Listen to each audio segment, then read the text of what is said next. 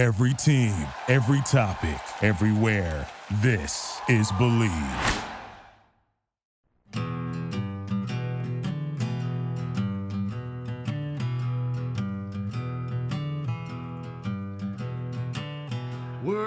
Welcome to another edition of After Hours with Defo and Luby. Jeff DeForest, Mike Luby Lubitz with you on the Bleav Podcast Networks and broadcasting around the world. And I guess, uh, you know what? Uh, we always like to have uh, a, reasonably, uh, you know, uh, sort of revealing intro to uh, any guest that we have, speaking of their greatness and the reason that we would like to speak to them. But I don't know if we can do this one justice, Mike Lubitz. but if you're willing to try it, yes. I'll give it a shot here because, you know, a horrible singer all time. Worst dancer, worst singer you've ever met in your life. That would be me, Jeff DeForest. But here we go on the one, two, three.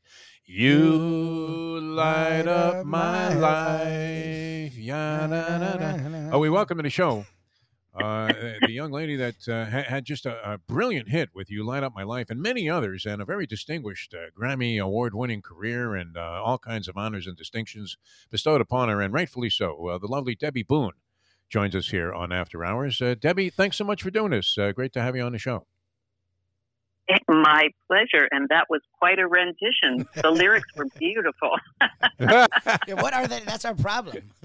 yeah, I don't think Clive Davis is going to be calling, uh, you know, anytime soon to sign us up as a singer. Uh, uh, tell us about that uh, before we get into this new project that, that, you're uh, having uh, released uh, the reissue of Swing This. But um, I, I, mean, I'm sure you've uh, talked about this a zillion times. Uh, what the song "You Light Up My Life" meant to you and, and your career, and kind of where it stands in your heart today. Well, you know, when I first heard, I knew it was a good song. I, it, I wasn't excited by it. Um, but I just thought if, if, somebody wants me to go into a recording studio and sing Happy Birthday, I'll do it. Uh, I, I flew to New York, recorded it. It was a crazy session with a very demanding producer who was also the composer of the song. And um, for me, that song was always like a my own private interpretation, and it continues to really be that. But what I love the most about singing the song now is that it is the thing that did me to people all over the world. And I can feel people go to some happy place in their memory, some touching relationship. You know, there's a palpable feeling in the room when I sing that song. It, we all go someplace together. Um, and that's really a fantastic experience. Oh, it has to be great too, and it's one of those songs that's uh, almost always, well, at least for some period of time, I think in virtually every human being, no matter what language they speak, that was in their head for a period of time to the point where you know it was kind of like Zager and Evans in the year 2525. Uh, unfortunately, I couldn't wait to get that song out of my head, but th- this was one that you could easily and warmly embrace, and and everybody walked around uh, with that "You Light Up My Life" uh, on their mind, right? Which has to be a sensational uh, kind of tribute and distinction uh, for anybody that's in the music business? Well, it, for the most part, yes, and I am very, very grateful. But a few people did want to break that vinyl over my head. Here's your record, Debby. I'm using it as a frisbee. What are you talking about? yeah. No, that's great. Uh, all right, Debby Boone with us here on After Hours with uh, Defo and uh, Libby, tell us about this uh, new project that you have, uh, the reissue of Swing This, uh, some very exciting traditional American classics uh, involved in this uh, new release. Well, I'm really excited that Time Life has decided to, to put this out there because I recorded it several years ago, but it really was not widely available or exposed in any way. And I do a show still called Swing This, and the whole idea came from when I was in Las Vegas in the 60s at eight years old with my dad. Um, that was my first exposure to orchestras and that big band sound and, uh, you know, horn driven, exciting music coming out of the showrooms. And um, it, it really uh, got under my skin, even as a young girl. At Las Vegas was glamorous and exciting. And that's when I began to envision uh, a future of, of doing that myself, of putting on a beautiful gown and singing for people and singing torchy ballads and that kind of thing. Uh, and I just wanted to create a show that had that energy and that excitement um, to to bring to people. And uh, I have wonderful arrangements on on this album written by um, my musical director John Otto, who has since passed away sadly. But we have these fantastic arrangements on this album, and I'm just glad that more people are going to be able to hear it now. Was your dad really that calm all the time? I mean, I, the epitome of just like the kind of guy that that you could uh, wrap your arms around, and uh, you know, I was always going to be there for you. Uh, re- really, like like uh, an American icon, uh, Pat Boone. Now, what was it like, uh, a growing up with Pat Boone as your father, and, and was he really that calm eh, on all occasions, as if he was sitting on the couch with Mike Douglas or something? do you know, for the most part, that, that what you see is what you get. But when you're his daughter and he gets into daddy mode and you're either disrespectful or disobedient, there's a whole new guy in there. all right, all right. We didn't see that side, I have to say. yeah, yeah. He was he was definitely a strict dad, and it came out there. Well, it was interesting. The only time I ever saw him even slightly irritated or befuddled uh, was when Mark Cuban finally said that he wasn't going to buy uh, whatever that project was he was involved in on Shark Tank. And, you know, it, it didn't hit me right away. It's like, wait a minute, that's Pat Boone, man. I, I watched this guy like on the Ed Sullivan show. Uh, now, uh, I, I, forgot what it was he was doing. Some kind of thing with, with like an automobile that ran on wheat or something. I, he had like an amazing thing he was trying to sell there. And that was the only time I ever yeah. saw him even slightly upset. Yeah, he, it ran on air. Uh, oh, okay. Sort of wow. Yeah, yeah, yeah. And he, uh, you know, t- to this day, you could get him riled up about that because he was so excited. He's a car guy anyway, but this just thrilled yeah. him. He believed it. He'd seen the science, and he just couldn't believe these guys weren't, you know, getting into that uh, shark tank and you know going after each other for it. Yeah, I thought Mr. Big, uh, you know, was possibly going to be interested in saying, who could turn down Pat Boone? I mean, it was insane to watch this rejection. I never seen it or could have imagined it in my lifetime. That, well, that was one did. of the shocking uh, things. And I'm yes, remember. I'm not going to remember his name, but but one of the guys did have a contingency plan. So they went away with the biggest deal at that time that had ever been made on Shark Tank. But then he backed out. I just can't remember his name. All right. Well, he was a loser, obviously, because uh, you know this sounds like a phenomenal development. Uh, that's for sure. Now, will you uh, still be uh, you know performing in live shows? Are, are you touring? Uh, what with the uh, reissue in conjunction with it of Swing This? Yeah, I'm getting back out there. I'm getting ready to do it with a symphony, so we've had to adapt some of the arrangements, and I'm excited about that. Um, and, and all the while creating new material to add to the show because we've been doing this show out there. Um, but it's a really fun show to do because I have great stories that accompany these great arrangements. You know, I got to work with a lot of the guys in the Rat Pack, and uh, it's really fun to talk about. You know, having been with Dean Martin and worked with Frank Sinatra and Sammy Davis Jr. and um, Barbra Streisand in Las Vegas on the golf course with my dad. Uh, and stories like that that people love to to hear, sort of an up close and personal story um, that wouldn't have just been something that was blasted all over the news. Uh, so we have a really good time show, and and and like I said, the arrangements um, excite me every time I hear them. Just one quick thing: uh, How did you end up in Hackensack? I'm a Jersey girl. Um, oh, okay, my dad cool. was living yeah, my dad and mom lived in uh, Teaneck, New Jersey, uh, and I was born in Hackensack Hospital. Um, and they, he commuted in to do his live show, the uh, Pat Boone Chevy showroom. Um, and um, he was doing well. Actually, he was doing Arthur Godfrey when I was born, but they didn't want to live in the city, so they lived in New Jersey and commuted in for the things he had to do.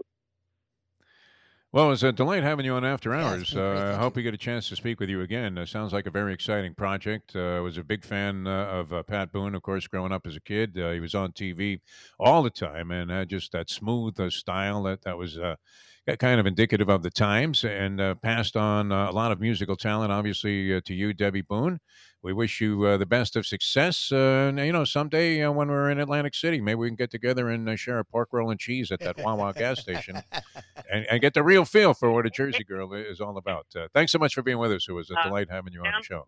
Yeah. Thank you. Sounds like a plan. Thanks. Call your cardiologist, Debby Boone, ladies and gentlemen, here classic. on After Hours. She was great, huh? She was fun. I, I always, I grew up not even really knowing Pat Boone, but I've seen they've always had commercials of him, and I've heard references to him, and he always seemed like a more low key guy. She has, she's really charismatic. Like Pat Boone never seemed like, you know, Mister Charisma. He seemed like He was Mr. Smooth, yeah. he was very low key and chill, laid Perry back. Como, that was like Yeah, yeah, uh, yeah. kind of the uh, you know way stars were at the time, or uh, singers at the time. Very mellow That's interesting. and casual. She was right? fun. You didn't have like these radical guys. Yeah, no, she was great. Uh, Debby Boone with us here on After Hours with Defo and Luby. Jeff DeForest, Mike Luby Lubitz. Now, I, I don't know if she was any kind of sports fan, and obviously th- those are interviews that are conducted with somewhat of a time restraint there. Yep. Due to the television time limit now, we will uh, go to the scorecards. Right? No, they didn't have scorecards in wrestling. They would just declare everything a match, uh, every match a draw. exactly.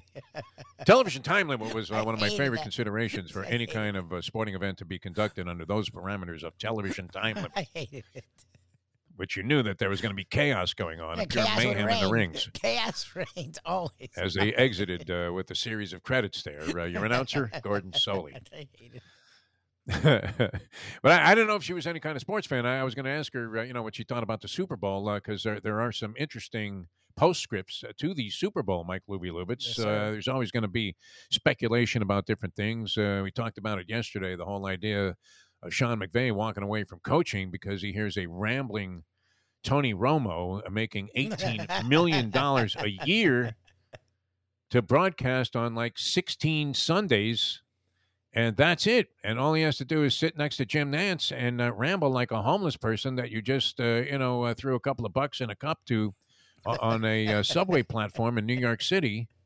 And everybody uh, in the executive offices of CBS, uh, unfortunately, got duped into thinking that this guy was continuing or going to continue to be interesting. And, and uh, now they, they really have the rambling wreck of Georgia Tech right there on their hands. And, and the standard now for anybody that's getting into the business now, if you're going to get a guy like McVay to go off the playing field, I mean, uh, he's he's whistling about Tony Romo uh, as he runs into the executive suites there to sign the contract and saying, "If that bum's worth 18 million, right? Give me 25." Well, that's the thing is the more like my first reaction was no, no, because these coaches, even when there's equal or close money out there, there's something about coaching that just gets under their skin. However, if you can double it, like if he's only making and it's not only i mean 8 million a year for a coach is insane but if he's making a, a little over 8 million a year and he can get 15 to 20 to do what is it of, of 5% of the work because nfl coaches work like 18 hour days these guys i don't think they get into like the friday or the saturday before a game and they only what do do they do? They get into town. They have a couple of cocktails. I've been on uh, national broadcast crews on TV, and uh, uh, even in boxing at, at you know, like kind of a mediocre, you know, B level. It was great, right? They fly you in. You get together with a bunch of guys who are going to be on a broadcast. You're, you're shooting a breeze, shooting the shit. Uh, you know, and you're sitting at a table and like Joe Goossen and Arthur McCanny, the referee, and uh, you know maybe the producer, director, and they're they're big time guys, and you're sitting there going, "My God, this is great, right? Who's picking up this tab? Showtime. In this case, it was HBO. So Uh, that's you the know, and, thing. and you're you're off having a great time. I mean, it's a great weekend away. You're away from the wife and uh, all of your problems at home. You're getting paid pretty well. I mean, uh, e- even on minor levels. Who wouldn't want to do this? Well, so that's the thing, I, I don't know. These these guys aren't pouring over notes and playbooks and all of that stuff. Are you kidding me? Do you really need to do that? You, you could go and do analysis on a pro football game and sound just as good as anybody else, j- just with what uh, you know you already know. Because what what really comes to the table is a bunch of cliches. well that's Re- really, is- do you, do you hear anything particularly uh, insightful? Because uh, they're so busy just uh, trying to make every stupid play sound important, and that that's what comes across for the most part, right? A lot of cliches from the color analysts. Well, and that's the thing Would you is, agree? no, 100 percent is uh, because we, have Iron Eagle on, so he'll reference production meetings, and Aikman and Joe Buck a lot of time on their broadcast will reference production meetings. So they obviously have some kind of meetings, either the Saturday well, or that's the good. Friday They get to talk to the players. and that's what they do. So they get a little insight, but no, they're not pouring over notes.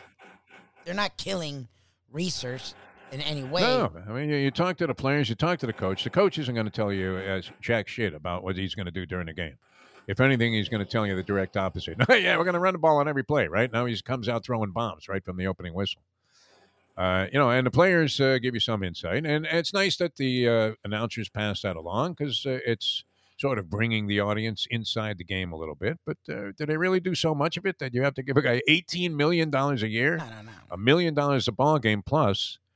And if you're Sean McVay and you're looking at uh, working 800 hours a week, eh, unless he just is one of these workaholic, addicted, uh, you know, guys, I would want to come back if I was the head coach of the Rams. I mean, I, I can't speak for Sean McVay, obviously, but uh, my instinct, I would think, at 36 years old, if I just won the Super Bowl, would be to say, "Hey, let me see if I can win another with these same guys." To me, it would be my first reaction, as when we've talked about this all week, would be no, there's no way they're going to bring back most of their roster at least this next year. You run it back, but if he's getting eight, they offer 20, and he goes to Kroenke and tries to do you know the Nick Saban, be like, hey, and they're like. Well, I I'm got sorry. 20 million over here. What do you got, Stan? If they don't come with it, then yes, I could see him doing the. I'm going to step away for a year just to screw you because I've done my job. In five years, I've gone to two Super Bowls and won one.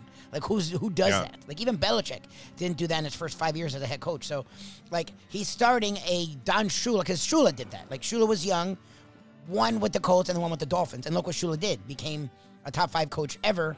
That's what McVay's trajectory is right now. So he should be able to write his own ticket. That's the only way I could see him doing it is if like his agent is Jimmy Sexton or Jimmy Sexton esque and tries to pull a move, and the and Kroenke's just like, no, damn it. Then maybe to spite them. But other than that, I mean, if they're willing to pay him, the dude's got to try and win them back to back. Like, I mean, come on, you got to at least try it. You're not going to be the victim, uh, you know, of criticism for your mistakes necessarily. Although you are, uh, you know, heavily scrutinized if you're in the announcers. Yeah, yeah, yeah. We see But guys. McVay's a natural. I mean, uh, this guy's terrific at uh, talking about the game. So if what they wanted was these uh, technical breakdowns to, uh, you know, the uh, level of uh, excess that uh, networks are, relying on color analysts to, to just uh, bore you to tears with, with uh, different technical phases. Can you remember one thing that Louis Riddick says? Oh no, no. And I or said during the course of the season about the game of football, even though he seems to uh, speak about it, you know, with a certain amount of uh, intelligence. I wouldn't say that he didn't know what he was talking about, but uh, who, remembers any of that shit? nah, nah, no one. They don't say anything. guy's They all say the same babbling, stuff. uh, you know, about some technical aspect of a two-yard run. I mean, please. well, that's why the Peyton Manning, there. the Manning cast was people loved it so much was because they didn't throw Sure. unnecessary drivel. Not everything said was freaking Einstein, but they just said what they felt. They didn't feel the need, and there'd be dead air. Like they would have no problem. Just you. That's the cool part. You'd watch them watching the game. Like they would stop when a play happened. There was no talking, and it was okay. Like they didn't feel the need to just fill it with nonsense, and that's why people liked it. It was more natural. Whereas the broadcasts have totally become a forced proposition, and people don't want that. People want organic. Jessica Mendoza syndrome. Yeah, that's all she does.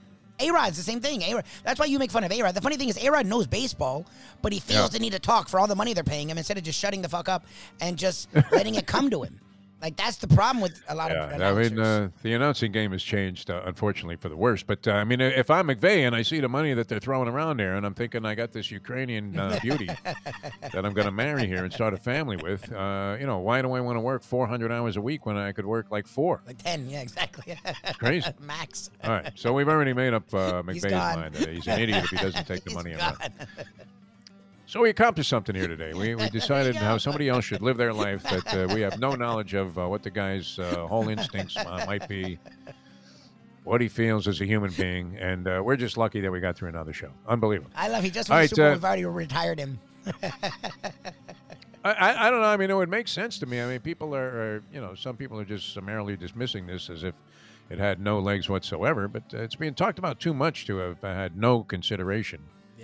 Uh, on the part of Sean McVay. Uh, although you know it makes some sense, and the, the sporting thing to do though would be uh, you can't you can't go out like that. No, no, no. At That's the 36, if he was 66 and he won the Super Bowl, Duh. you'd say, okay, yeah, retirement, uh, take those offers and take them to the bank. But you know, you, you would think. I mean, the, the whole sporting mentality is uh, okay. We're going to come back and defend this title. And who knows? I, I don't know. I mean, with the parity in the NFL, uh, look, you, you need a lot of luck to win Yep. the championship. It's not just talent. Uh, you, you need a lot of luck to go along with it. Uh, the Rams had a certain amount of serendipity to them also uh, this postseason because they tried every which way to sabotage themselves and lose every ball game, including this last one, the Yes, Super Bowl. They tried. Everything in their power. So you know that's the way the sporting world is, and you know the, the uh, level of equality right now in the National Football League uh, among the on the field. top on the what field. you would say 10 teams is pretty even. That's why the buffalo bills are perfectly believable to be a co-favorite with kansas city to win the super bowl next year. I mean they, they knocked on a door this year and they fell short and, and that's what happens. Uh, cincinnati i would think would be a tempting bet at 14 to 1 although a lot of people just uh, don't see them getting back there. Yet they they comported themselves very well even while supposedly being in a position to be totally outgunned. Yeah. and you know they, they did it again in, in this ball game. Uh, they they had obviously a sieve-like offensive line that they, they managed to put. What, what did they have? Flex seal I don't know. In play there? That first half, How'd they keep them out in the first half? like Raheem, people are talking about Raheem Morris isn't getting enough credit because obviously he must have done something at half because he's the defensive coordinator. Well, I, I think they started running uh, these inside stunts I'm sure. uh, from with like Von Miller. All of a sudden, he was coming up the middle. Yes. While everybody was preoccupied and they couldn't triple team Aaron Donald anymore. So uh, once that uh, was broken down by uh, Raheem Morris, if that was the case from a coaching standpoint, strategically, then uh, all of a sudden, you know, they, they had a big advantage again. I think it, it was great. But I think it's impressive by Morris, and I'm not taking anything away from him and Donald and Miller on the field taking advantage of it. But still, for a whole that line sucked. like that Yeah. line's bad, and they kept those two guys like they kept Burrow clean for that whole half. So to me, Sure. it's yeah. impressive. And they were still losing, which is even more amazing. yes. So you figure when, when it broke down, it would get even worse. But uh, this atrocious uh, officiating uh, miss, Yeah, yeah, yeah, which was justified by the NFL, by the way. I mean, uh, you know, and, and we uh, said this this morning. I love it. and it might be worth repeating. Not only did they blow the call, but they blew the explanation, Yes. wh- which was uh, put forward by a guy named uh, Torbert, Robert Torbert, uh, who is a, an official spokesperson or a spokesperson for the officials, who, who said that there was no foul on that play, that they were well aware of what happened, okay. but no foul. As uh, you saw, I mean, the three knockdown rule could have been in effect there. uh, with Jalen Ramsey going down. Now Ramsey had gotten away with stuff, but uh, that that's you know uh, it should be isolated from this particular play, which was an atrocity, because the only reason that Tee Higgins scored is because he knocked the guy to the ground, Yes. wh- which uh, probably aided him a great deal in, in making the catch, which didn't look like it was going to be easy if Jalen Ramsey was still in his face. Pretty much. So, and, and to justify it away like that, in, the worst year, that, that is a perfect ending. Way to go, Raj. a perfect ending to this show and, and to the NFL season, which uh, we say this every year, but this year I think it was more in play than ever, more in evidence than ever before. The worst, atrocious officiating in the history of any professional sport was this year's National Football League officiating, which uh, influenced so many games and so many gambles now uh, because of the uh, you know uh, the now marriage and infusion of uh, degenerate gambling into the game of football, something that was supposed to be absolutely 100% taboo. On that note, we're going to leave you. Jeff DeForest, Mike Luby Lubitz. Our thanks to Debby Boone. A lot of fun uh, talking with. Debby earlier in the program here. After Hours with Defo and Luby. Bleav Podcast Network. You can catch us on ION Channel. Google The Defo Show, D E F O, and you will find the entire archive of our ION Channel shows. So always a heck of a lot of fun uh, every morning on the East Coast from 7 to 9, both audio and video streaming.